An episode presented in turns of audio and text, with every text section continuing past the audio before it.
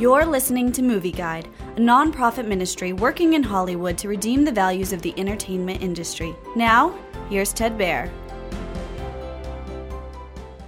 A Father's Heart is a Christian documentary in limited release from a Roman Catholic perspective.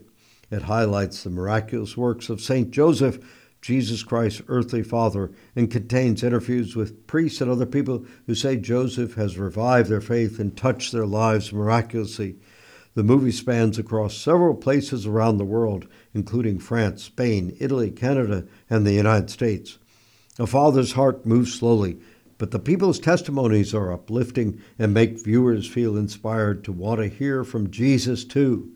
The cinematography is vibrant as it highlights many places around the world where people have encountered St. Joseph. Christians will enjoy the architecture of the cathedrals highlighted as well. A Father's Heart has an overt Christian worldview, but some of the comments in the movie reflect some false and aberrant theological views.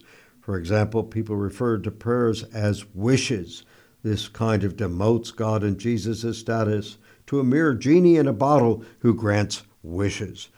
The Father's Heart has a reference to pornography that's about living in a lust filled society.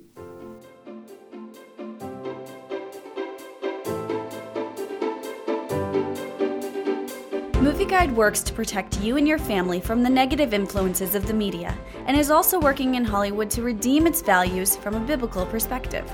For the latest Movie Guide reviews and articles, go to movieguide.org or download the app to your Apple or Android device.